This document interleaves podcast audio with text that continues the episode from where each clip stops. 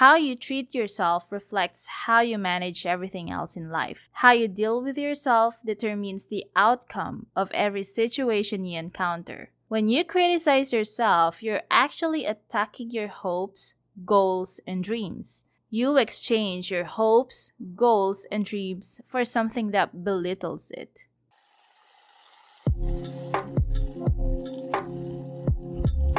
Hi, you. Welcome to Convos in My Head, a video podcast where I talk about my ideas and thoughts about random topics that I find valuable. And I'm hoping that with each episode, you'll find value from it as well. Hi, you. Thanks for being here. And I know we were supposed to be talking about worthiness or self worth last week, but I took a rest from everything last week to recharge and gave myself permission to forgive myself for doing so. Um, have you ever felt that too? That you were feeling guilty when you're resting or not able to do what you said you'll do? That you feel bad about yourself when you didn't meet your self made standard? Oh boy, if you can resonate with all those, or even just one, you're not alone. I reckon it's part of being a perfectionist, right? Either that or we're organically too harsh with ourselves. Yes or yes? Well, most of the time, we tend to see ourselves our self worth with our productivity, achievements, or successes, right? So, what if we experience a failure then? Or we skip to do one episode of the seemingly consistent content creation we started, aka this podcast? Does that invalidate everything we did prior that? I mean, does that mean we are a total failure already? If I am to answer these questions a year ago, I'd honestly say yes to all of them because I am a recovering perfectionist and I used to measure my self worth with, you know, my productivity, achievements, and sometimes busyness. So if I'm not doing anything, I feel like I am useless and I really question my existence for reals. I didn't know what quality rest really meant. I was so blinded in hustling that I forgot to live, that I am more than what I do, and I am more than what I have. Doing something or nothing at all, I am worthy. Busy or not, I am worthy. And so you are. I think that's what I wanted for you to remember. If there's one key takeaway from this episode, it is this busy or not, you are worthy. All right? Write it down on a post it and put it anywhere you can see it every day. On your desk station if you're working, your bathroom mirror. Why not? Cool? Sure, you're welcome. Okay, so let's step back a bit and talk about the feeling of being stuck, if that's okay. Because I don't know about you, but another reason why we may feel inadequate is because we feel lost or we feel stuck. Have you ever felt that too? Of course you do. I came across a book called Get Unstuck Now How Smart People Gain Clarity and Solve Problems Fast and How You Can Too by Laura van den Berg Sakak. So it interests me because she said right off the bat in the intro section that, and I quote, most books about getting unstuck tend to concentrate on productivity, discipline, or mindset. This approach can be useful, but another, much deeper layer to the matter exists. To break through stagnation, we need to tackle its root cause. This cause originates from our foundation, way of being in the world. How we are in the world depends, among all other things, on the relationship we have with ourselves. End quote. I know it doesn't take Einstein to realize that, but when I read that at the time, it hit different. It is true, right? All change starts internally. If we want change, we have to start within ourselves because how you treat yourself reflects how you manage everything else in life. How you deal with yourself determines the outcome of every situation you encounter. When you criticize yourself, you're actually attacking your hopes, goals, and dreams.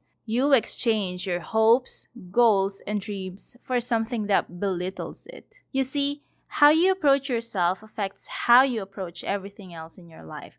That's why I really love this reminder shared in the same book I mentioned earlier. It says, Give yourself permission to explore, experiment, and be more creative. Taking a small step in a new direction can make all the difference and produce a significant transformation. I love this part because I remember how I regained my self-worth after a series of, you know, traumatic personal experiences that impacted my mental health so much, as well as my relationships with the people around me, especially the people who care for me and love me. And today, I wanted to share the steps that help me regain my self worth. Let's start. Number one, be honest with yourself. If you have been listening to my previous episodes, you may already know how I value authenticity and self awareness. What do I mean by be honest with yourself? Simply put, you cannot properly move forward if you don't know how to trust and support yourself. As an example, I used to have a hard time finding reasons or sense to love myself, to fully accept who I am. I have been avoiding dealing with this fact with myself. And because I was avoiding it, I wasn't able to address it. So one day I gave myself a chance to really look within me and became honest with myself that I have this problem and I need to figure out a way on how I can move forward and love myself you know what I realized? Once you learn to have faith in yourself, the desire to act becomes so strong that it carries you forward naturally. Number two, reevaluate your beliefs.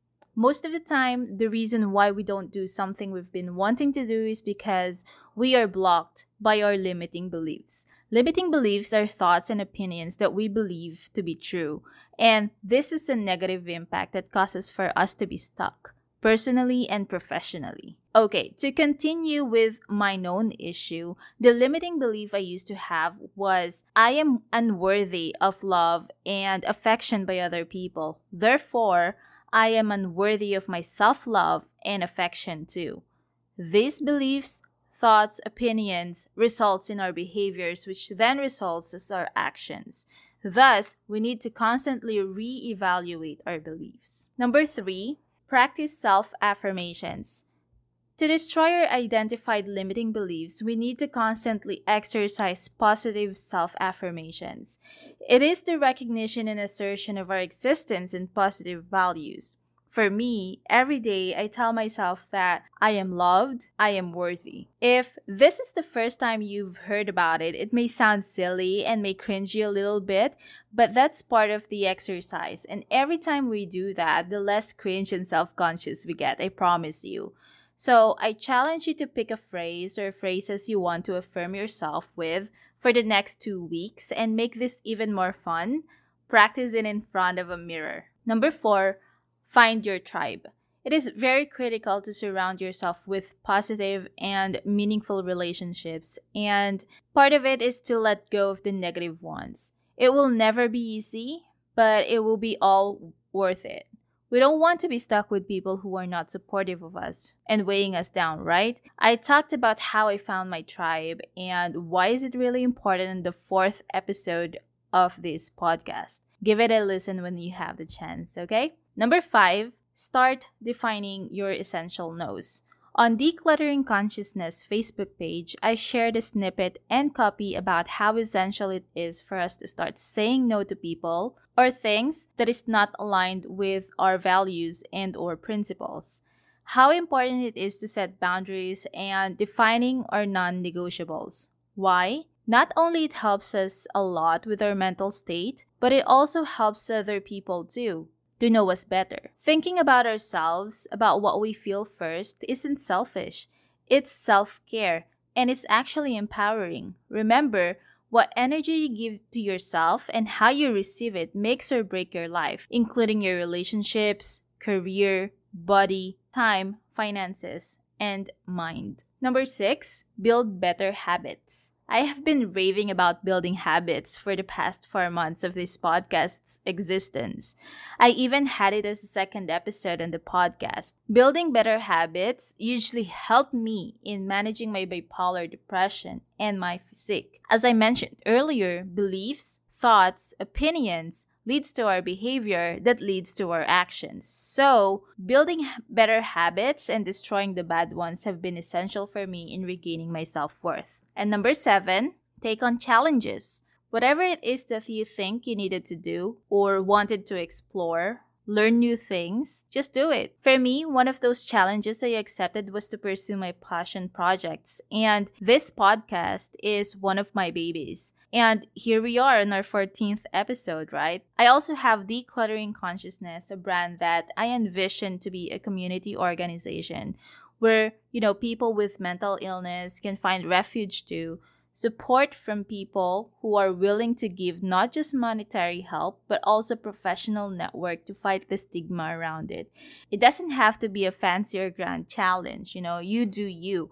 Do what makes your heart happy and it's a bonus if it'll add value to others as well. So just to quickly list the steps i just discussed. We do have seven.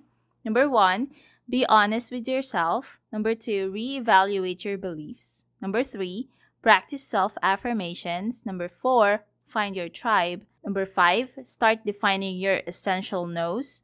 Number six, build better habits. Number seven, take on challenges.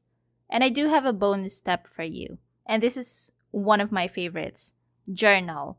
There is magic in journaling. I shared my insights about the magic of journaling on my seventh episode. So, again, if you do have the time, give it a listen. All right, there we have it. I hope that this episode added value to you and hope you enjoyed it as I did whilst curating it. And if you did so, please, please share it to a friend that you think would love this too. Thanks again for being here, and I do appreciate your presence and your time. Remember that you are worthy. As usual, before I end this, I wanted to leave you with this question. What can you do today to declutter your mind? This has been Convos in My Head by Deacon Thor. Thanks. Bye. If you found value in this episode, please don't forget to hit the subscribe button so you won't miss out on any future episodes. I do my uploads every Thursday, 5 p.m. Manila time, and you can also share this to at least one friend that you can think of. If you're listening to the podcast, please rate it or leave me a voice message through Anchor. And with your permission, I may include your voice message in my future episodes. If you're keen to read more valuable content, you can also follow and subscribe to Declutter Consciousness on Facebook and Instagram. You can also connect and collab with me through my direct socials. It's at Hey Desi on both Facebook and Instagram, and my personal blogs at WordPress. All of these links and channels are on my bio, so you can check them out whenever you have the chance. Again, thank you, thank you, thank you for spending your precious time with me today. This has been Convos in My Head by Dee Cantor. Bye!